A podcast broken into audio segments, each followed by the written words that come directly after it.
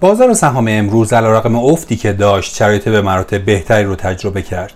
پالایشگاه ها تا حدودی پتروشیمی ها و بعضی ها حتی به درصدهایی از مثبت رسیدند همچنان عرضه ها در خودروسازان و بانک ها فشار زیادی بر بازار وارد می‌کنه.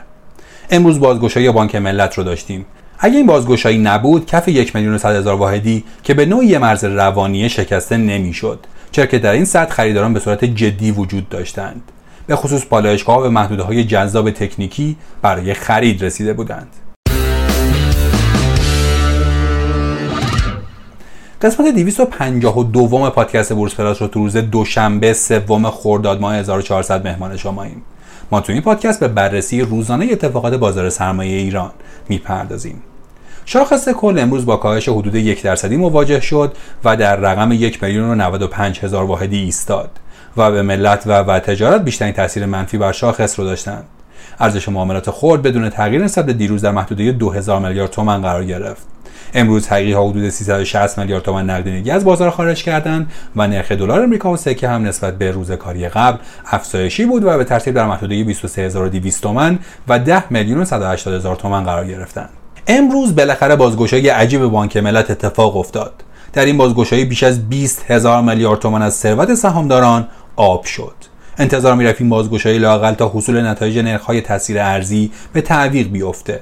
قرار این مسئله در شورای عالی بورس حل و فصل بشه و هنوز مشخص نیست که اگه قرار بر تخفیف مالیاتی به بانک باشه چه کسی مسئول ضرر بازگشایی امروز این بانکه بازگشایی بانک ملت درست در لحظاتی که بازار شرایط بهتری از تقاضا رو تجربه می‌کرد موجی از انتقادات رو در بر داشت به طور کلی مدتی موضوع بازگشایی های سلیقه‌ای اعتراضات زیادی رو در بین فعالان بازار در بر داشته.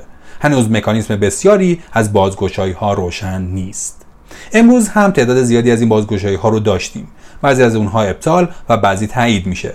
رغم انتظارات نسبت به وحدت رویه در بسته و باز شدن بسیاری از نمادها هستن. نمادهایی مثل سمگا و وعایند که مدت هاست نه به گره رفتن نه مشمول افشای الف یا مجمع هستند.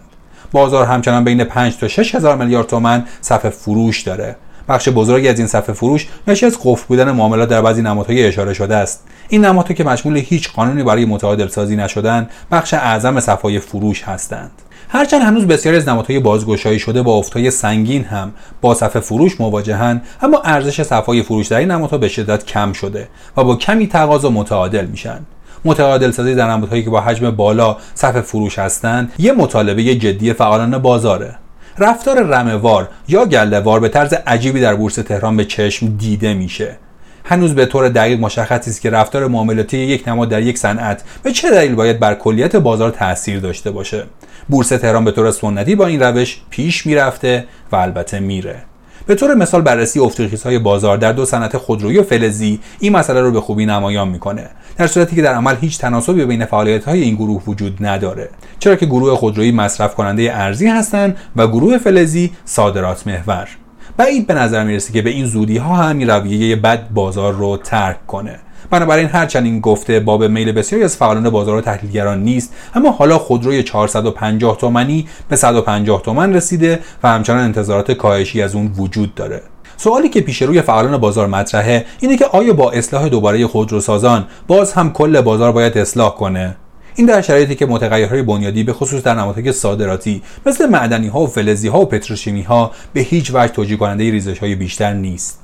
به هر حال بازگشایی خودروسازان به خصوص خودرو که به دلیل افشای الف بسته شده ممکنه یه بار دیگه چالش برانگیز بشه و بازار رو با واکنش های کاهشی مواجه کنه. اما به هر حال ظاهرا گریزی از این بازگشایی ها نیست.